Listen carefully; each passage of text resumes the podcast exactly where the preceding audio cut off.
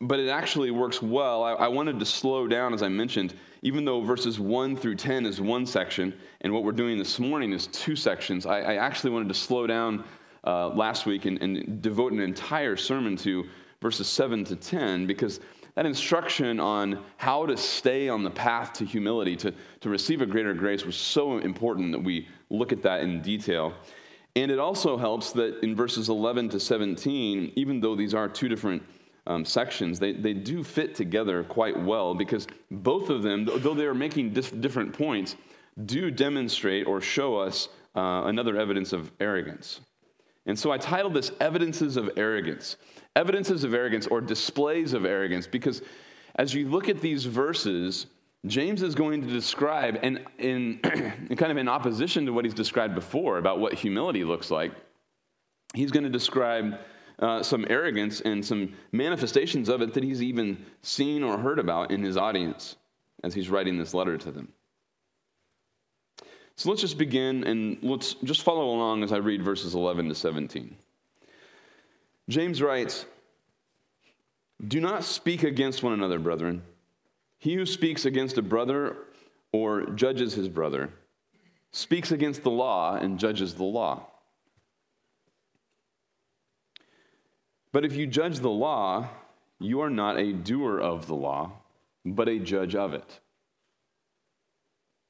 There's only one lawgiver and judge, the one who is able to save and destroy. But who are you who judge your neighbor? Come now, you who say, Today or tomorrow we will go to such and such a city and spend a year there and engage in business and make a profit.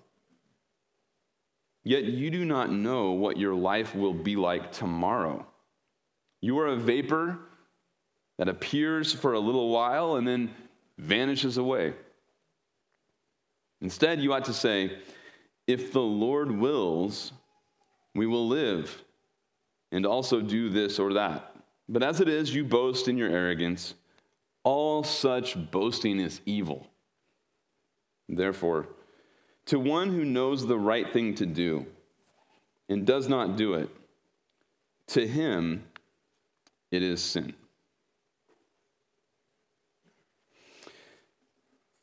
Now, verse 11 begins with a very simple command, and then he goes on to discuss the problem of um, slander, or even better, because slander is probably a little too narrow for the word that James uses here, simply speaking against. And so the NAS does a great job of just bringing out a broader term than, than slander.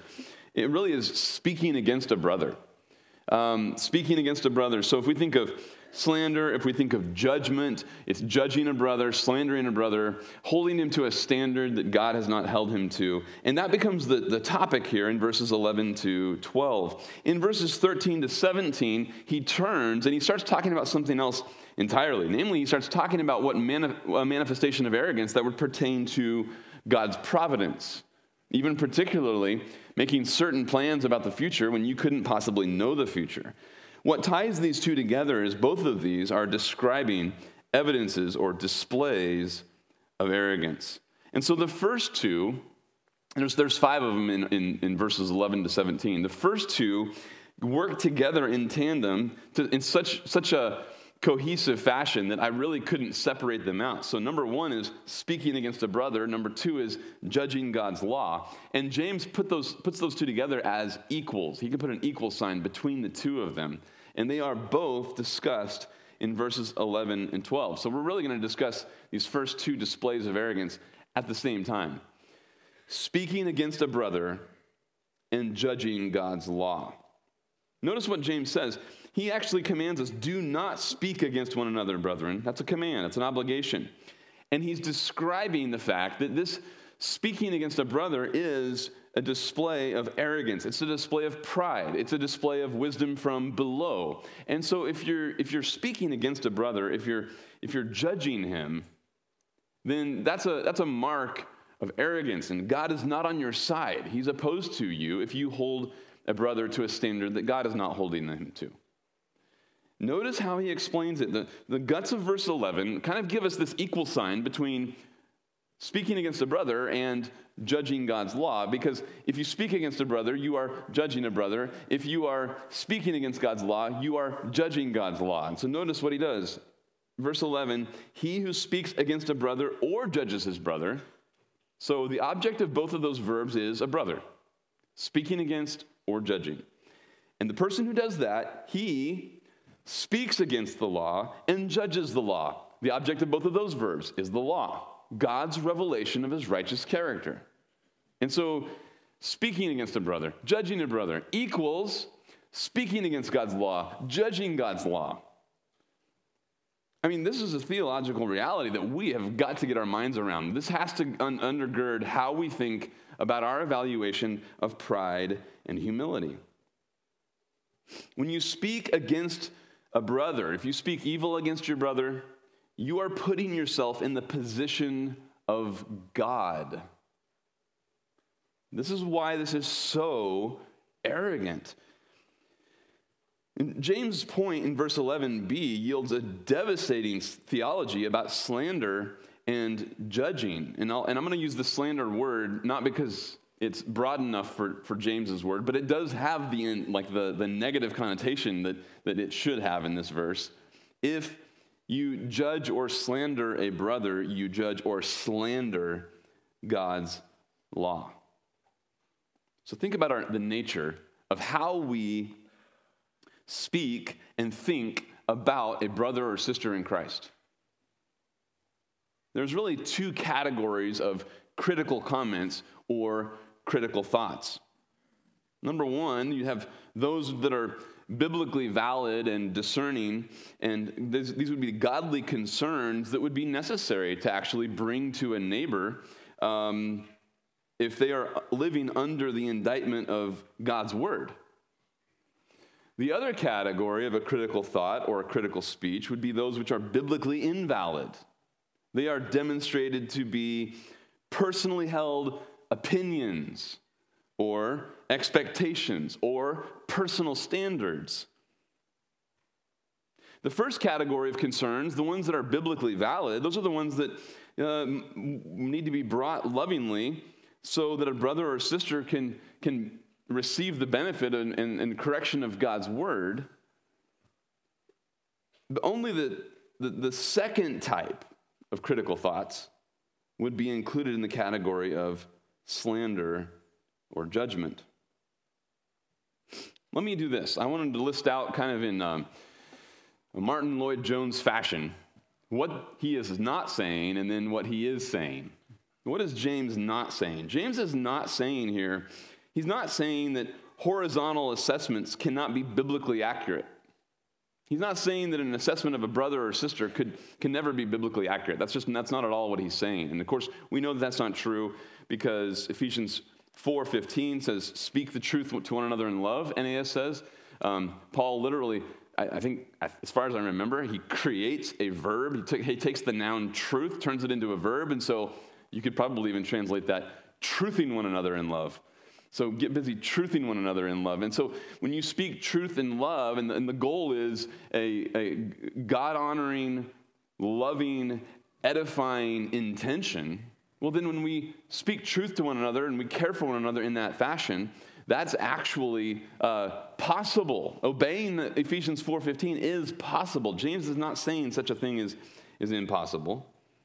He's not saying that we can't make those horizontal assessments. He's also not saying that speaking critically to a brother is unloving. Uh, look at Leviticus 19 for a second. In fact, God's word makes it very clear that um, love requires rebuke. Leviticus 19, and this becomes a foundation for the horizontal aspect of the law. Leviticus 19, 17. Remember, remember this passage. You shall not hate your fellow countrymen in your heart you must surely reprove your neighbor. And I think it might be, might be King James says, in, in, instead, rebuke him. So don't hate him, instead, rebuke him. Like the opposite of hating your neighbor would be to actually rebuke him if he's in, in error from truth, if he's in violation of truth, if he's not following God's word. To love him would be to rebuke him, to hate him would be to say nothing. So, this is a very helpful com- uh, passage about what it means to, to love a neighbor. In, but you shall not incur sin because of him. And so the, the rebuke is, is necessary. Verse 18 You shall not take vengeance, nor bear any grudge against the sons of your people, but you shall love your neighbor as yourself. I am the Lord. So, God is Yahweh. You need to get busy loving your neighbor. Don't hate him, instead, reprove him. Make sure you love him. So, James is not saying that speaking critically to a brother is unloving. He's not saying that horizontal assessments can't be biblically accurate. He's also not saying, let me give you one more famous one. He's not saying that a brother cannot be the means of change in the life of another brother. And let's look at Jesus' own words in Matthew 7. And again, this is, these are all familiar passages to you, I'm sure, on on how we use our words to benefit each other in the body of Christ. Christ is talking about a true kingdom citizen and how he relates to his brother. And the, the, the, sermon is, is constructed throughout the body of this sermon with a negative and then a positive. And so the negative comes in verse 1 of chapter 7. I mean, those are all the, all the topics that he deals with. He does a negative and a positive. Don't do this, but do this. So, chapter 7, when he turns to he turns from kind of a vertical relationship in chapter 6 with how um, we relate to God. Now he's talking about relationship to our neighbor in chapter 7. Verse 1 Do not judge so that you will not be judged. Okay, and that's probably one of the most mis- misunderstood, misquoted verses in all of Scripture. Maybe second only to uh, I can do all things through Christ. If you get into the sports world, this might be right up there. This probably surpasses that in the social settings. Don't judge. And sometimes what that means as people use that phrase is mean it might mean or it might be intended to mean don't say anything critical. Or you couldn't possibly be helping to say something to have to have a, a critical thought. And that's certainly not what he's saying. What is he saying? Jesus actually explains what he means by not judging. And it says in verse 2 For in the way you judge, you will be judged and by your standard of measure, it will be measured to you. And it's very important to remember that in chapter 7, verse 1, he's transitioning to love for the neighbor. In fact, that, that kind of he kind of concludes the discussion from 7:1 all the way through 7:12. He concludes this in this way. Verse 12, in everything, therefore, treat people the same way you want them to treat you, for this is the law and the prophets. He summarizes the relationship you would have with your brother to say, love them the way you want to be loved, treat them the way you want to be treated. And so when he starts by saying, in the same way that you judge, you're going to be judged, he's not talking about God ch- changing his standard of judgment as if God has some sort of unjust scale. He's talking about horizontally if you hold somebody to an arbitrary standard, they're going to turn right around and hold you to an arbitrary standard. And so this is a horizontally, this is just toxic. It just ruins relationships in the body of Christ. In the way you judge, you will be judged, and by your standard of measure, it will be measured back to you. So just just go ahead and start imposing personal standards on, on people in the church and see how they respond. I'm just kidding. That's not a, that's not a, that's just a hypothetical, right? You, you, you take that with a grain of salt. You're like, oh, okay, good. This is what he told me. He told me to make sure I do this. No, don't do that because that's obviously what he's prohibiting here. If I were to hold somebody to an arbitrary standard, it's just natural that they would hold me to, this, to a different arbitrary standard. Oh, well, you're going to, that's your opinion? Okay, well, I'm going to hold you to my opinion. Jesus explains, Why do you look at the speck that's in your brother's eye, but you don't take the log out of your own eye? How can you say to your brother, Let me take the speck out of your eye, and behold, the log is in your own eye? The point is, is that when I'm judging someone, again, judgment is being condemned here, not rebuke, correction, speaking truth in love. Judgment again, the world's going to use the word judgment for anything critical. Jesus is talking about making a personal judgment. What's condemned is if any one of us were to make a judgment against someone else. The point is, is that that judgment is coming from self.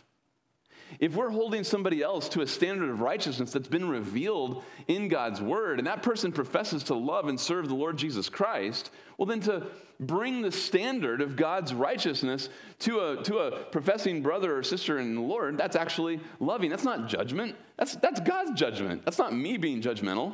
That's God's judgment. So we're just being faithful. What's being condemned here is for me to think that my standard is better than yours? God's. My standard is better than God's. And so I bring a personal assessment, a personal standard, a personal measure, a personal opinion or preference or expectation, and then impose it on you. Mm, that is arrogant. And that's a much worse sin than whatever I might have seen in someone else's life that might have been wrong according to God's word. Because now I've put myself in the position of God and I'm going to hold them to a subjective standard. So, what's the corollary opposite? How do you avoid that? Verse 5 You hypocrite, first take the log out of your own eye, and then you'll see clearly to take the speck out of your brother's eye. The, the point isn't that we can't horizontally be a means of grace in God's gracious provision in the church to have life on life and to share life with one another where we can be speaking truth and actually minister to one another and be a benefit spiritually. That's obviously what happens throughout Scripture in all of the plural commands in the New Testament. That's just assumed in all those plural commands. That's necessary. What the answer here is, is getting rid of the log. Again, it's that beam word, and it's like the speck of dust versus, you know, a, a, a garage door header. He uses a word that's so exaggerated. You're like, how do you get a garage door header inside your eye? That's really painful. Um, yesterday uh, we were uh, doing some, getting some grapefruit, um, and uh, a little chunk of from a branch came flying into my eye, and it was like, you know, my eye just starts watering up, and, and, I, and, I, and I, I got it out, and I thought I, I thought I just washed it out because I was hosing it off with the garden hose. You know, my eyes just like, it's just flushing. I'm like, I looked, looked like I was crying like a baby. And then, like, and two hours later, we're driving somewhere, and I, I always wipe my face, and then there's this little chunk right there on my on my finger. I'm like, man, look at that! And so we were looking at that, and I was marveling at how how big this thing was. I mean, it's still like it's like the size of about like six average splinters combined. That's about all it was. And it just it felt like a two by four. But Jesus is obviously using the exaggeration to say this is so absurd that when you have a, something like that massive in your eye that you could even see clearly You've got to get rid of that kind of arrogance that you would bring personal judgments against a brother. You've got to get rid of that so that you can actually see clearly and actually be a benefit to your, to your brother and bring a right judgment, God's judgment.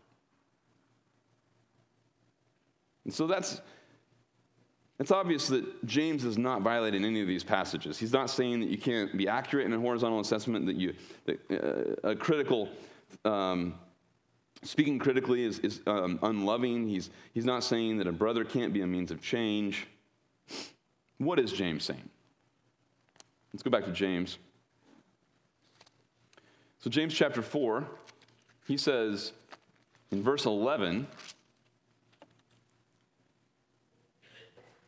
He who speaks against a brother or judges his brother speaks against the law and judges the law. So, what you are doing is you are actually saying, if you judge someone, again, that doesn't mean bringing truth to bear, it means making a personal judgment.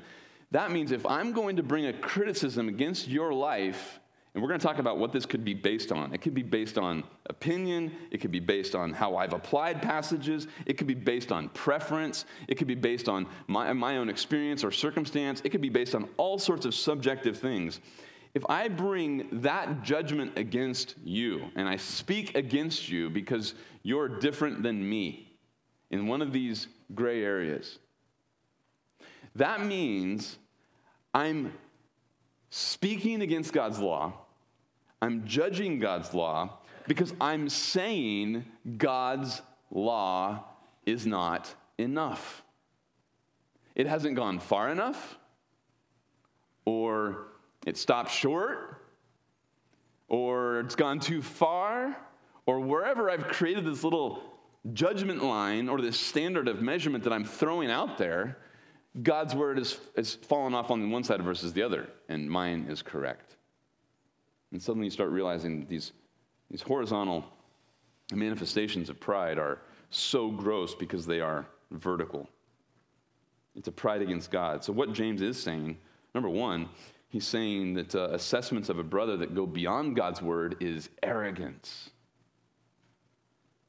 Number two, he's saying that assessments of a brother that stop short of God's word is arrogance.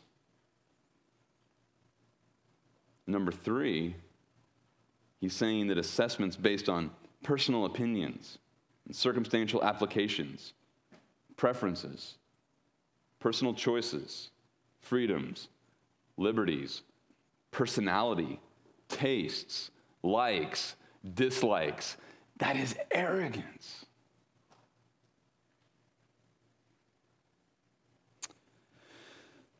Sometimes we make judgments based on what we think is the scripture. Because we have a chapter and a verse, and we have a passage that we studied, and it led us to a particular application, and then somebody else applies it differently, and we say, Oh, you, my friend, are failing to obey this passage because I applied it this way, and you're not applying it this way.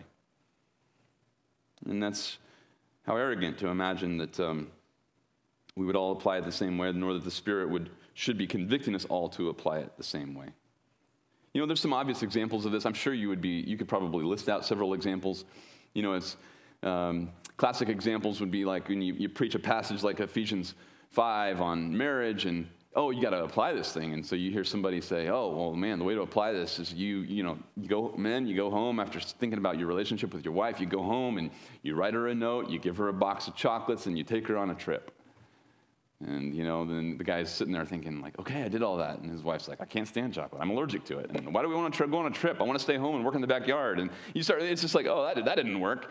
And it's just a very obvious example because it's so, so far distant from the guts of the passage. And of course, dying to self and sacrificing might mean doing something that you don't want. It, it does mean doing something that you might not prefer in order to serve a spouse but it has nothing to do with these cheap, trite little applications. And so often, the way truth has benefited us, we might even have a proper application for our life and then think that somebody else who doesn't apply it that way is, is sinning or is in violation of God's word. That's just arrogance. Think about what Paul does. I was thinking about this very principle in James 4:11 and I was reminded of 1 Corinthians chapter 8, you know, Paul, even when he applies truth in a very specific way, he applies the truth to the congregation at Corinth in 1 Corinthians 8, particularly about liberties. But notice what he does. Let's, let's turn here for a second. 1 Corinthians chapter 8. Notice what he does. He doesn't just sit there and say, hey, here's what you do. With food sacrificed to idols, make sure you do this, make sure you don't do this. I mean, he does get there. He gets very specific from chapters 8 to chapters 10. Those three chapters of 1 Corinthians lay out what Corinth needs to do with this issue of food sacrifice to idols. And it's not a yes or no, it's circumstantially determined by what promotes the kingdom, depending on who they're ministering to.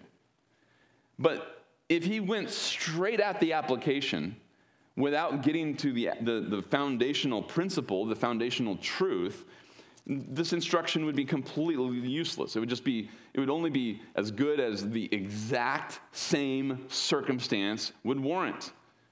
But he starts with the principle. So notice in 1 Corinthians chapter 8. Now, concerning things sacrificed to idols. Now, that's the specific. They wrote to him with some questions, and he starts to tackle those issues and answer them uh, con- concerning um, purity in marriage and concerning uh, giving and support for the church on, and bringing an offering on, on the Lord's Day. Now, concerning uh, spiritual gifts. And so he's dealing with about five or six issues that they've written to him about, starting in 1 Corinthians chapter 7, going all the way through chapter 16. This one, he starts with let me just tackle this issue you wrote about, about food sacrificed to idols he reminds them not of some sort of obscure application that's, that's, of limited value. He goes all the way back. He drives down theological steel and goes deep and gives them a theological foundation on how to apply it. We know that we all have knowledge. Knowledge makes arrogant, but love edifies. Now, that's a very helpful principle because rather than just launching the application, he says, let's start with this principle, which is knowledge makes arrogant, Knowledge puffs up, love edifies. That's the issue. That's the principle. That's a theological axiom. And we can take that and we can apply it in all sorts of different situations and to, in order to make sure that we are loving the body of Christ, that we are pleasing uh, the Lord in, in, our, in our lives. And then he goes on to say, if anyone supposes that he knows anything, he has not yet known as he ought to know. But if anyone loves God, he is known by him.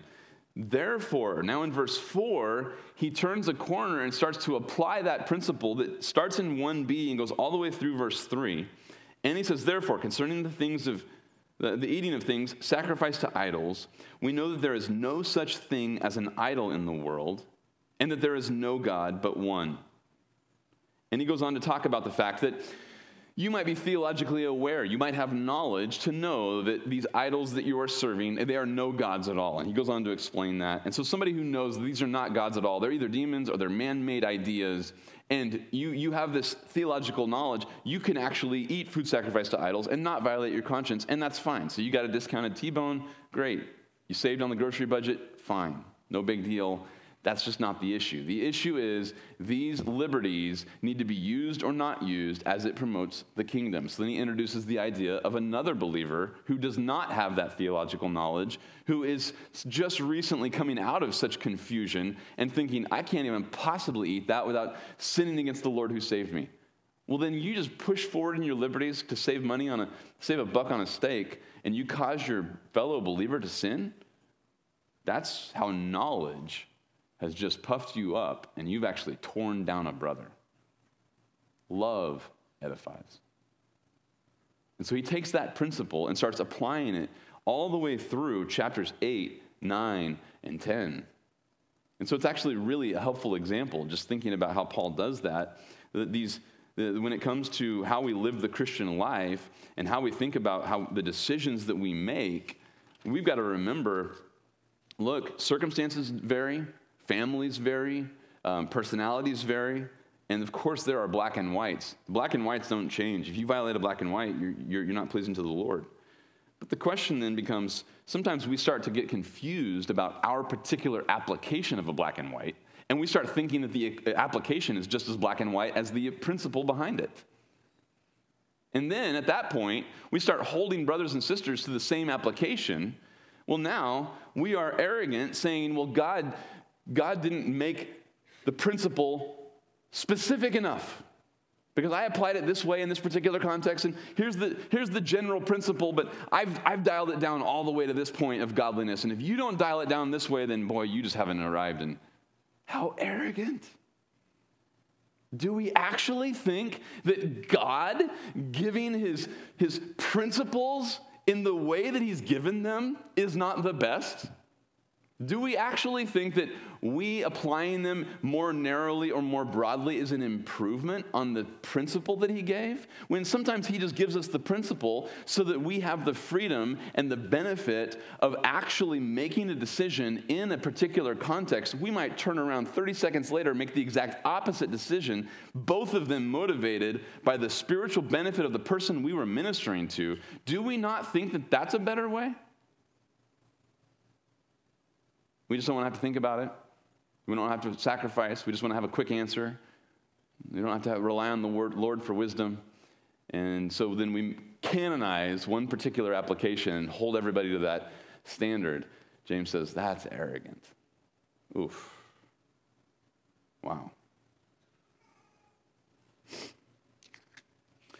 There was a particular parenting curriculum that um, was very popular um, uh, when, I, when I was growing up, it was very popular at the church where my, where my wife grew up. And uh, it was interesting that this curriculum, it was written by, by a, a, man who ended up being a false teacher and was disciplined out of the church, but it had some biblical principles, it had some unbiblical principles. It was kind of a, a mix mash of, of both. And, um, you know, it had, had just a lot of a lot of it was just kind of how to very basic practical things practical suggestions for parenting and so um, it was interesting that uh, it was kind of an over-realized application. And so some parents took that curriculum and they practiced it and they implemented it from when their children were young.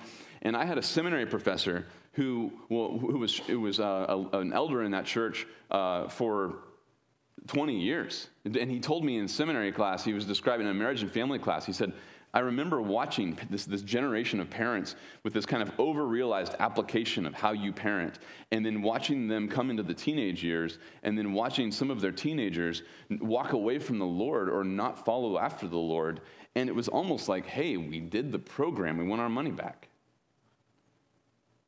And just, you, you kind of get this idea that it's like, hey, we, we've applied this, and why aren't our children walking with the Lord?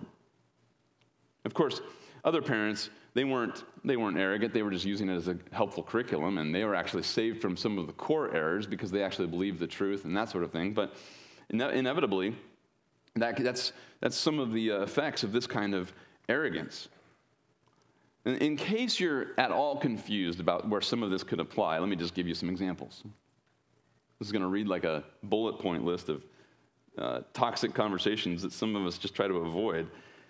We make decision X versus decision Y in areas like medicine, vaccination, allowable sicknesses that mm, are tolerable for my children to be around your children, or decision X versus Y in the areas of education, or decision X versus Y in the area of parenting and um, how much risk is tolerable, how much freedom is given at various ages or various levels of responsibilities. How quickly do we let that rope out? And one parent of teenagers say this far, another parent of teenagers say that far, and no farther, no less, no more.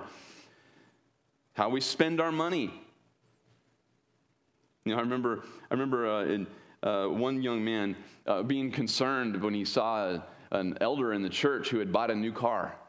You know, he was a college student who took great pride in his, you know, 30 year old vehicle that was hanging together with baling wire or whatever. And, uh, you know, and I can just say, hey, that, that's, that's sweet to be able to thank the Lord and trust the Lord with whatever he's, he's providing. But if a guy has the means to buy a car that you don't have to have in the shop every week, why would you begrudge that? I mean, you wouldn't want to presume that he made that decision because he's trying to have some sort of worldly motive. Maybe that was actually the wisest use of his money. Maybe he has no idea how to turn a, a socket and he says, This is the best use of my money, so I can actually be more devoted to serving the church. If he has the resources, great. If you don't have them, don't hold it against him, but don't judge. And so sometimes we have differences in how we would spend money or decisions we would make on any of those issues. And of course, these decisions affect biblical issues pertaining to, your, to fulfilling your obligations in the body of Christ. Let me read to you, before we move on to verses 13 and 14, let me read to you Romans 14. And Smed, Smed taught this uh, late last year, or maybe even late 2000, or early last year, maybe late 2020. Remember what, what uh, Paul says in Romans 14. He summarizes several areas of conscience and opinion and preference, including diet or food, holidays to be observed, food and drink, all of these issues are, are liberties. And so, verse 7, Paul says this For not one of us lives for himself, not one of us dies for himself. For if we live, we live for the Lord. If we die, we die for the Lord. Therefore, whether we live or die, we are the Lord's. For to this end, Christ died and lived again, that he might be the Lord of both the living and the dead. But you, why do you judge your brother? Or you again, why do you regard your brother with contempt? For we all stand before the judgment seat of God. And this is where the arrogance comes from. The arrogance comes from thinking that if I do think something's right and I make this application, then somebody else who doesn't, I'm going to view them with contempt. Or they view it as right and I've stopped short of it and I'm going to start judging them. And God hasn't judged them. They're totally within God's revealed will, and I just made a different decision. Then why in the world would I start making judgments? That's arrogant. Verse 11, for as it is written, As I live, says the Lord, every knee shall bow to me, every tongue shall give praise to God. So then each one of us will give an account of himself to God. Therefore, let us not judge one another anymore, but rather determine this not to put an obstacle or a stumbling block in a brother's way. We actually do that when we start holding standards that are personal. Think about that, that quote there in verse 11 Every knee shall bow to me. That's God speaking. And it's appropriate to say, if I was going, if I'm going to judge a brother, I'm actually, I actually believe to some degree, theologically, I believe every knee should bow to me, lowercase m. Wow, that's arrogant. And so in James 4, James is making the point this is there's an equal sign between judging a brother and speaking against him and judging the law and speaking against God. Verse 12. There's only one lawgiver. I'm sorry, I'm back in James James 4. So the very next verse James says, therefore there's there's there's only one lawgiver and judge, the one who's able to save and to destroy. But who are you to judge your neighbor? And it sounds just like Romans 14 who are we to judge one another? We belong to the Lord. And so we can see that theologically, this is an evidence of arrogance. Speaking against a brother, we're judging a brother where God has not.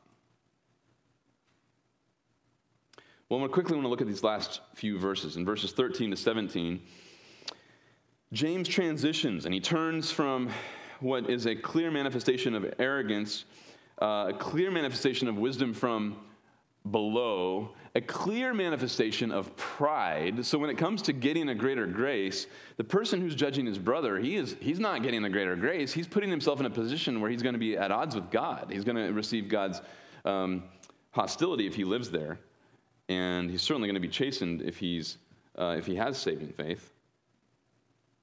But now in verse 13, he transitions to a manifestation of arrogance that speaks about an ignorance or arrogance uh, about God's providence. Verse 13 Come now, you who say, Today or tomorrow we will go to such and such a city and spend a year there and engage in business and make a profit. So the point here is he's saying, Look, you need to look at your life. And some of you are making plans for the future, and you are so arrogant that you know what you're going to do. This is what I'm aiming at, this is what I'm going to do. And in our culture, in our society of self actualization, I mean, we are, we are told this in every venue possible. You got to make up your mind, you got to be determined, you got to be resolute, you just got to put your mind to it, and you, you can do whatever you want to do. Uh, well, that's a lie from hell. No, God's on the throne of the universe. You cannot do whatever you want to do. God rules this, the heavens and the earth. And so James just points out that's going to be a common common way that people think. Hey, tomorrow, today, tomorrow, you know what we're going to do? We're going to go over here. We're going to make a profit. It's going to be great. And he starts calling that out as arrogance because it is. And it actually sounds very, dare I say, a little too comfortable. Is that really just arrogance? What he just said, making that kind of firm plan? Are, are firm plans wrong? No, no, no. It's not that the firm plans are wrong. Notice in verse 14, Yet you do not know what your life will be like tomorrow. You are just a vapor that appears for a little while and then vanishes away. It's not wrong to have a plan that you're committed to, uh, acknowledging, I don't even know if this is ever going to get off the ground. I don't know what the Lord's going to do. I don't know if He's going to prosper it. I don't even know if I'm going to be alive long enough to see this plan carried, carried to fruition. But here's my plan. Well, that's, that's not wrong. What's wrong is a certain plan that doesn't acknowledge the sovereignty of God. That's arrogant. As I was looking at verses 13 and 14, I, I, I, realized that it's the certainty in your ignorance that's the arrogance being exposed. Certainty in your ignorance. That's the third manifestation.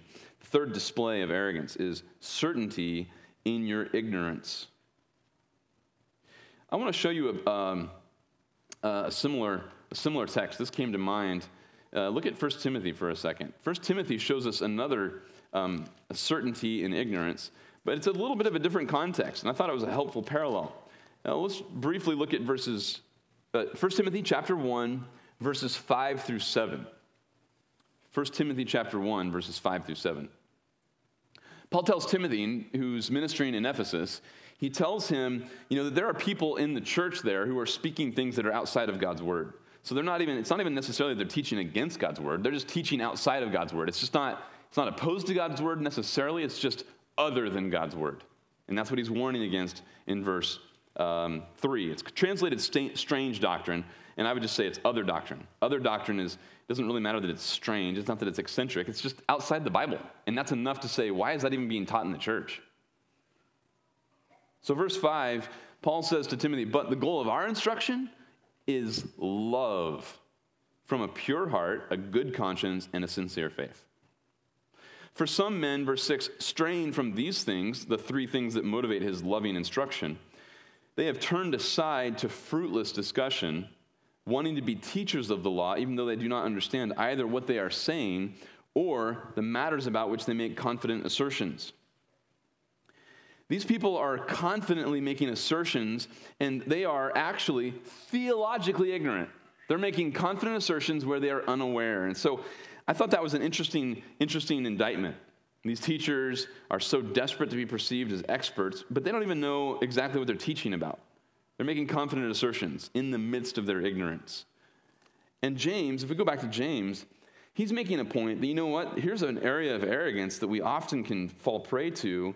Arrogance, not so much a, a theological arrogance about, uh, about God's word, but more uh, an ignorance about providence. And we we might be arrogant in, our, in something we're uncertain of. We don't even know the future. We don't even know what our life holds. We don't even know what tomorrow looks like. James says your life is a vapor. And so if you picture Maybe you made a cup of coffee this morning, and maybe you sat outside, and in the cool desert morning, you saw some steam off the cup of your coffee. And if not, you can picture it, right? How long did that last?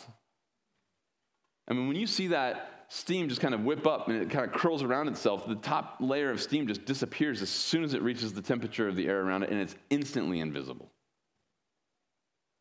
I mean, the video is not much different than the photograph.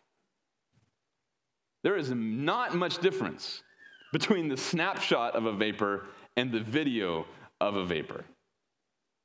And that's our life. It's quick. And what arrogance that we would make plans without realizing the brevity of life and the God who sits on the throne.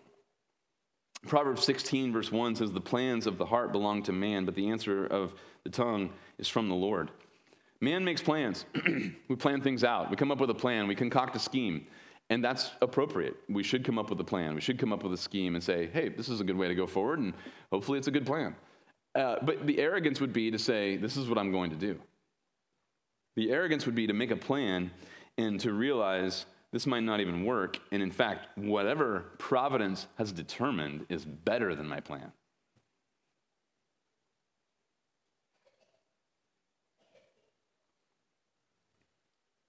Certainty in our ignorance is a, is a sign of, of arrogance. Verse 15, he moves on to say what we ought to be thinking about. And my, the evidence of arrogance here, I'm just calling it theological amnesia. We forget something that we ought to be saying. So in verse 15, it's the positive instead. Here's what you ought to be saying If the Lord wills, we will live and also do this or that. If the Lord wills. If God has so desired, it will come to fruition. If it's God's desire, if it's His will, if it's according to His counsel, then it will stand. God rules and controls all things. There's nothing He doesn't know. There's nothing in reality that He doesn't know. There's nothing that's a contingency that He doesn't know. There's nothing hypothetical that He doesn't know. There's nothing that could not have come into reality that didn't come into reality that He also doesn't know. We know that because Matthew 11 says so. He even says to Chorazin and Bethsaida, Woe to you! If the miracles that had been performed in you had been performed in Sodom and Gomorrah, they would have repented long ago, would have repented. God knows Sodom and Gomorrah would have repented if they had experienced the kind of revelation that Bethsaida and Chorazin benefited from in Christ's earthly ministry. And he never gave them that kind of revelation. God even knows contingencies. There's nothing he doesn't know. And we add to that kind of knowledge that God does whatever he wants. Psalm 103, 19, his sovereignty is seated in the heavens. Psalm 135, verses 5 and 6. God is seated in the heavens. He does whatever he pleases in the earth and the sky and the sea and all the deeps. Isaiah 14, 27. God has extended his hand. Who can turn it back? Ephesians 1:11, he works all things according to the counsel, singular counsel of his will. He's worked out one plan according to his will. One plan. And this is it. Whatever happens is his plan. We, we might we know his moral will about the future. We don't know his providential will. He's worked out one plan. And it is according to the counsel of his will, all reality. And so here we are, and if we are planning ahead without recognition that I'm not in control, that's arrogant. That's theological arrogance. Now, I do want to make a comment here. Verse 15, you know, it says, if the Lord wills. And, um, you know, you, you, might, you might have heard somebody say, or maybe you have a habit of saying, hey, Lord willing. And you know, sometimes we might think, well, how, how do we, what, what's James actually calling us to here in verse 15? Well, what James is calling us to is actually calling us to a heart that recognizes the Lord's sovereign will in all of our plans and in all of our activities, in all of our business, in all of our exchanges, in all of our schemes that we might concoct. Now, sometimes saying Lord will is Lord willing is actually a helpful way to remind us of that theological truth. And no, you know, you would have to know that if you say that. And is that actually just kind of a habitual catchphrase that we say in a Christian colloquialism? Or is that actually a theological reminder? And if it's a theological reminder, that's great. But it's not an issue of necessarily whether we say it, it's an issue is that in our heart? Is that actually our conviction? The last one comes in verse, the last uh, manifestation of arrogance comes in verses 16 and 17, and that's Boasting in our arrogance. Boasting in our arrogance. What's James getting at here? Let's look at verse 16. As it is, you boast in your arrogance, and all such boasting is evil. Now, in that translation there, I'm reading the NAS, the footnote for arrogance is pretensions, and that's excellent because it's plural. And so I would actually say, just go ahead and underline that, that, that marginal note if you have an NAS. Um, boasting in your pretensions. The word boast is the, the verb that means to take pride in something, um, to boast, glory, pride oneself, to brag, even. Uh, you can boast about something. Uh, it's something that you're pr- proud of, you love talking about, it's that you love highlighting because it's something that you're very fond of. And so you take great delight in highlighting it. And what is it that James' audience is highlighting that's very fond of? They love promoting their pretensions. They're boasting in their pretensions. Uh, the word translated arrogance in the NAS is the plural pretensions, pretension or arrogance in word and deed. But now you are boasting in your pretensions. You're actually quite fond of a plan that you came up with that could be obsolete one second after you planned it in your arrogance. And that would be tragic. It'd be tragic not to have humbled yourself to receive a greater grace. Verse 17 then says, therefore. And the therefore here, I believe, is going to function well as a concluding statement. It's kind of like coming to a logical conclusion. So, therefore, let me, let me go ahead and make a, a statement that's, that's the, the conclusion we should arrive at. Here it is. To the one who knows the right thing to do and does not do it, to him it is sin. This is like saying, now that I've pointed out the matter to you, you have no excuse.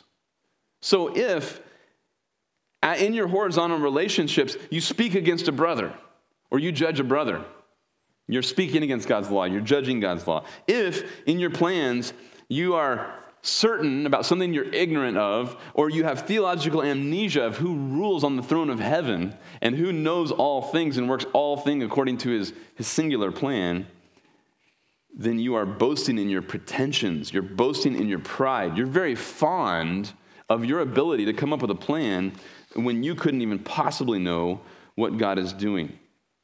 If you know God is sovereign, it's sin for you to plan with a certainty about the future. Again, it's not sinful to, plan, it's sinful to plan with a certainty about the future that you couldn't possibly know. If you know that God's law is righteous and loving, it's sin for you to hold your brother to a personal standard. So, in contrast to this theological amnesia that we, we see here in verses 13 to 17, the arrogance here is that all of these, um, these, these the, the theology, these theological truths are basically stolen from God's domain and they're placed in the domain of self. God gave a righteous standard that's perfect. No, no, no, my standard is righteous and perfect. God's law is the perfect display of his righteousness. No, no, no, I have a standard that's the perfect display of righteousness. God's sovereign. No, I'm sovereign. God knows all. No, I know all. And so this is a kind of pride that would put you at odds with God. And here's the theological picture that we ought to have in our minds when we presume against a brother, when we hold him to a standard that God does not, and when we plan with confidence rather than leaving our plans in the hands of a sovereign God to do as he pleases. Picture God sitting on the throne of the heavens and the earth, and we're standing on the earth that he created. And he created us, he created the dirt that we're standing on, and then we're extending our hand shaking our fist at God in our arrogance, shaking a fist that he, by the way, is sustaining at the subatomic level by the word of his power. And we're sitting there exerting all of this effort, theologically trying to put ourselves on the throne instead of God. I think that picture was a help to me as I was just picturing what what I was reading in verses 11 to 17 because there are times where you can read what happens here in verses 11 to 17 and kind of be a little bit, you know, numb to it, almost like, well, yeah, that's okay. I can see that there's some problems here. Is it really that bad? And James is saying, yeah, it's that bad. Because that would be that would be the pride that would prevent you from receiving a greater grace. And that's what God, that's what James wants for us, and that's what, of course, God wants for us. So, as we look at, as we kind of finish this series, um, I'm just super grateful for the clarity of James. And as you knew before we started this series, it's just, James is so punchy, isn't it? Just so convicting at every turn. Just like, just gets right, right in at the heart level of motive. And um, my prayer is, is that this would become a help for all of us to grow and to have clarity about a profession of faith. And I just want to pray, as, as we've talked about before, it's not so much my job to try to isolate application to one audience versus another audience. If you've been hearing this series and you've been in these equipping hours and you've been thinking about what does a test of a saving faith look like, if, if you're failing at every test, like if, if, this, if the failure test is, it describes your life, then benefit from that. Thank the Lord right now for exposing your faith as being illegitimate. But if it's, if it's showing you, wow, there is, there's, there's fruit here, there's, there's a living faith and it's actually producing change. And, and I can see on the, on the positive side of that test, I see that in my life. But at the, at the nuanced level, I, I actually still see manifestations of this wisdom from below or manifestations of pride that would actually hinder me from getting a greater grace, then thank the Lord for that kind of clarity as well and humble yourself so that you can receive a greater grace. And so I'll, the Spirit is sufficient to apply that to, to all of us. Lord, we just thank you for James 3 and 4, and I want to pray for everyone here for everyone who is in you, I pray that it would be just food for their soul. And Lord, your Spirit knows how to minister to all of us, your children, with profound clarity and with profound application. And Lord, I also want to pray for everyone who is not your child. Maybe they thought they were, maybe they know they're not. It wouldn't matter, Lord, if they fail these tests. Now they know that they're not. And um, so, Lord, I pray for them that the same would be true, that your Spirit would bring conviction for the first time. And uh, Lord, thank you so much for giving us clarity about what saving faith produces and what it looks like. And the longer we live, the longer we want to just continue to see proof of life, signs of a saving faith, that our faith would be tested and not found wanting, but be proven to be supernatural. And the longer we live and we don't produce fruit, the more we would doubt, rightly doubt our salvation. And the more we live and see fruit, the more we can thank you for a salvation that we could never take credit for. So thank you so much for showing us the path to a greater grace, by showing us what, what humility looks like, and by showing us marks of pride. and help us to uh, benefit from this instruction. In your name we pray. Amen.